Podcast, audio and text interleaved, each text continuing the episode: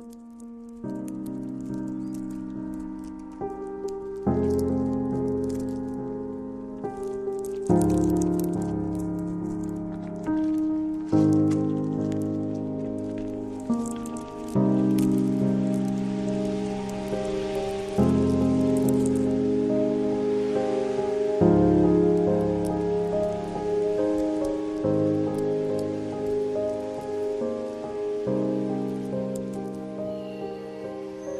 start the beginning of our three week journey through Advent, and we're looking today at the theme of faith, then next week at the theme of hope, and then on the 19th, the theme of love. So, faith, hope, and love. And, and I guess in theory, we get progressively more Christmassy as the weeks go on.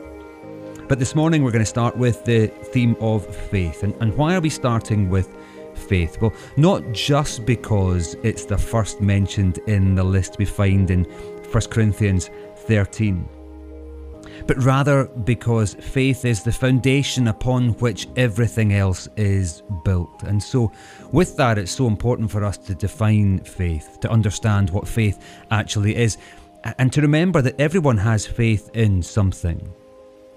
And so, if everyone has some measure of faith, then we could also say that there is a right kind of faith and a wrong kind of faith, a right place to put our faith and a wrong place to put our faith. Wrong place would be in, in kings and queens, in governments, in military strength. The right kind of faith, well, let's explore that together. Biblical faith, godly faith, at its core is simply trusting in God's character, which leads to trusting in His promises. And there are lots of great scriptures when we think about the topic of faith. We can go to Hebrews chapter 1, for example, and verse 1. The word says that faith is the substance or the reality of what is hoped for, the proof of things unseen. And just like every other verse, when we read the Word of God, we have to guard ourselves against misunderstanding what the emphasis is for that particular verse. Now, whilst this often relates to the unseen. It isn't built on something out of reach or, or a figment of someone's overactive imagination. That's not what faith is. No, no, rather, it's it's solid, it's experienced on the ground, it is a substance, it is a reality. It, it becomes proof of a promise made. And, and as God demonstrates his faithfulness, through bringing to pass everything he has promised will come to be. That's where we see faith grounded, rooted, growing, becoming established. We've also heard these words from Hebrews chapter 11 that without faith it is impossible to please God. What we see is that those words are the opening words of a chapter that that that list people who demonstrated incredible faith in the Old Testament. But why is it impossible to please God without faith? Well, as the verse continues, without faith it is impossible to please God because the one who draws near to God must believe that A, God exists, and that B, God rewards those who seek Him. So you have to believe that God exists and you have to believe that God rewards those who seek Him. Your translation might add the word diligently in there as well. You see, we trust that God is. And then we trust that God is who He says He is. Not just that God exists, but that God is who He says He is. And lastly, that God will do what He said He will do. You see, He is faithful, and we put our absolute trust in Him. The New Testament Greek word for faith that we so often find, and we find it here, pistis, eh, is related to or defined as something or someone that is completely trustworthy. That there is a belief of complete trust in something or someone. And the Christian Standard Bible, the Study Bible version, says that it is not fleeting but substantial enough to generate confidence. I love that. That it's not fleeting but it is substantial enough to generate confidence. So it is of substance, it is of reality, and it is based on an inner conviction. You see, without faith, there is nothing. If we don't believe that God exists, then we don't believe that God hears. And if we don't believe that God exists, then we don't believe that God cares. And, and if we don't believe that God exists, then we do not believe that God acts on behalf of his creation. In fact, without faith, we don't even believe in creation. We, we plant ourselves in, in what we would call secular humanism or naturalism, that this idea that everything is a result of a random chance, everything is the result of a cosmic accident, and, and therefore ultimately nothing has absolute value or meaning. But that's not who we are. That's not the reality that is painted on the canvas of Scripture. In fact, the Bible is a beautiful collection of moments of faith. Moments of faith are always extended from heaven and sometimes received and embraced on earth. But ultimately, all pointing towards God's nature, His character, His plans, and His purposes for creation. So, if faith is of absolute importance in general terms, then it's a topic of real significant importance during the period of, of Advent that we're in right now. Because faith speaks to God's nature, His character, His plans, and His purposes. And, and the coming of God to earth in Christ is literally the hinge point in God's unfolding story because it reveals that God did what He promised He would do and He did it in the way He said He would do it. When we weave the tapestry of prophecies together, we understand more fully what God said He would do and that He did it the way that He said He would do it. And, and therein we find yet another example of a faith and a trust that is given a substance and a reality. It's promises revealed on the ground, in the stable, alongside who knows what kind of animals. Uh, and it's the nature of God on the ground, literally arriving to tabernacle with his people. So that's what it is. That's what it is. But what about what it does? Well, we, we could say that faith brings hope, and we'll touch on that next week. Because without faith, there isn't any hope. Because to hope in something is to have some level of trust in what we hope for, and some level of trust that it will come to pass, some level of trust that someone will do what they said they would do. And so during Advent, we can celebrate that God has come just as He said He would and done just what He said He would do. What does faith do? Well, faith bears fruit. And, and the fruit of faith, worth noting at Advent, is the same fruit of faith that we celebrate on Resurrection Sunday. Not to get too ahead of ourselves here on the church calendar, but, but to emphasize that it is the same faith, it's the same fruit. It is revealed to humanity in its greater fullness on Resurrection Sunday, of course but it's a trust in God that leads to a gift given by God. The fruit of faith is a gift given by God. Trusting in God bears that fruit. It's, it's a trust in God that doesn't just teach us that God is worthy of our honour and that God is worthy of our worship. Of course, it does teach that, but not just that. It's also a trust that has eternal consequence for everyone who responds. Everyone who held to faith in the God of Israel before the birth of Christ, and also a trust that has eternal consequence for everyone who holds to faith in the God of Israel after the birth of Christ. It's a faith that becomes the hinge point for new life. And not just new life in the sense that a child was born in a stable 2,000 years ago, no, but also for everyone who is willing to put their faith and trust in Him. We're going to look at Romans chapter 10 together.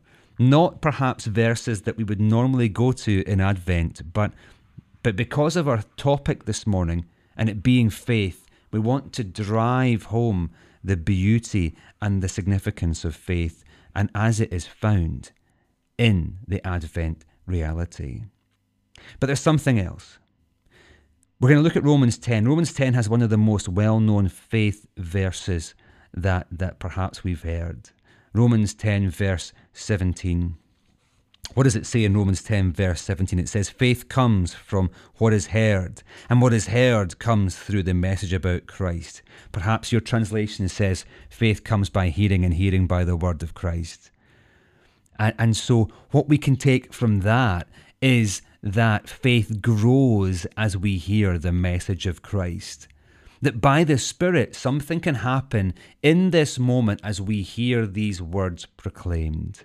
So let's look at Romans chapter 10, verses uh, 8 through to 21, the second part of verse 8 through to 21. This is the message of faith that we proclaim. If you confess with your mouth Jesus is Lord and believe in your heart that God raised him from the dead, you will be saved. One believes with the heart, resulting in righteousness, and one confesses with the mouth, resulting in salvation. For the scripture says, Everyone who believes in him will not be put to shame, since there is no distinction between Jew and Greek, because the same Lord of all richly blesses all who call on him. For everyone who calls on the name of the Lord will be saved. How then can they call on him they have not believed in? And how can they believe without hearing about him? And how can they hear without a preacher? And how can they preach unless they are sent? As it is written, How beautiful are the feet of those who bring good news. But not all obeyed the gospel, for Isaiah says, Lord, who has believed our message? So faith comes from what is heard, and what is heard comes through the message about Christ. But I ask you, did they not hear? Yes, they did. Their voice has gone out to the whole earth, and their words to the ends of the world. But I ask, did Israel not understand? First, Moses said, I will make you jealous of those who are not a nation. I will make you angry by a nation that lacks understanding. And Isaiah says boldly, I was found by those who were not looking for me. I revealed myself to those who were not asking for me. But to Israel, he says, All day long I have held out my hands to a disobedient and defiant people. What can we draw from these words? And how does this relate directly to the baby born in Bethlehem? Well, let's consider that. This Jesus that these verses refer to, and the one that we know so well, of course, we know he is the baby born in Bethlehem. And if we go to our Christmas verses, the ones that we so often go to at this time of year, Matthew 1, verse 21. This Jesus, the baby born in Bethlehem, yes, but not born in the stable to become the one who will save his people from their sins. He literally is the one who will save his people from their sins. Matthew 1, verse 21. He will not become that one, he is that one. What's the point I'm trying to make here? Is that there is a subtle difference, a different emphasis there. It's not that he's going to become that person in time. It is that the baby born in Bethlehem is that one, the one who will save his people from their sins. And as it's written in Luke 1 verses 31 to 33, again another well known scripture portion that we go to at Christmas. The, the baby born in the stable isn't the one who in time will become great, or, or in time will become the Son of the Most High, or in time will become the King of heaven who will sit on the throne of heaven. He literally is the great Son of the Most High who is the King of heaven. So when we think about the birth of Christ, we have to we have to draw the fullness into the moment of the coming of God in flesh, the incarnate arrival of God in humanity, and understand that what's going on in this stable is, is of significance beyond our comprehension. What truth can we draw from and build on? What foundation can we build on from these words? Well, let's look at a few things to close our time. The first is that faith is essentially a gift from God. It's a gift from God because it is God who enables humanity to trust in the reality of who He is. So it comes from Him. He enables humanity to trust in the reality of who He is. And, and in that, trust in all the prophecies across millennia, culminating, of course, in the arrival of Mary's son, Jesus, who was born in a stable, but also present in the beginning of all things, with God and by nature and substance, God. Faith is a gift from God.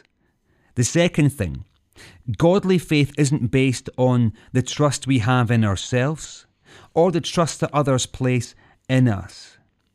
The word tells us that we are saved by grace through faith. And we're saved by grace through faith, that is, trust in the one who was born in the stable, not by works, but by grace through faith. The grace comes from God, the ability to have faith comes from God, and our response to that is what matters. Not by works, nothing but trusting absolutely and totally in Him. And lastly, that faith is for everyone. Faith is for everyone. But sadly, not everyone will embrace it. Our response to the King born in the stable, to the Son of the Most High, and, and everything that is built on that foundation of trust, that isn't limited to a hand picked few, but is, as John 1 reminds us, ultimately limited to all who would receive him. The coming of God to earth in the stable as Jesus is the hinge point in humanity. It's the moment when hope is breathed out to the nations. Where's the encouragement? Well, it doesn't matter where you were born. It doesn't matter what shade of skin tone you have. It doesn't matter who your parents were. It doesn't matter what position in society you hold. Whether you work in the hills like a shepherd or whether you live in your riches like a wise man, it doesn't matter. It doesn't matter how many times you've failed in life because even the best of humanity is flawed. It doesn't even matter how many trophies you have collected over the years. Faith is available to everyone, and the fruit of faith is for everyone who would receive him. Faith and trust. Faith and trust are simply the response to a promise given or a truth heard. And at Christmas, we have the unique, the beautiful opportunity to proclaim the promise arrived and the truth of how that promise impacts everyone who chooses to believe. We hope because we have faith, and we have faith because He is faithful. Let's pray together. Father, we thank you for the chance to look at your word. Your word that speaks of the consistency of Christ.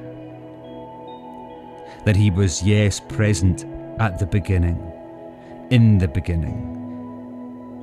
He was present throughout the whole of the Old Testament.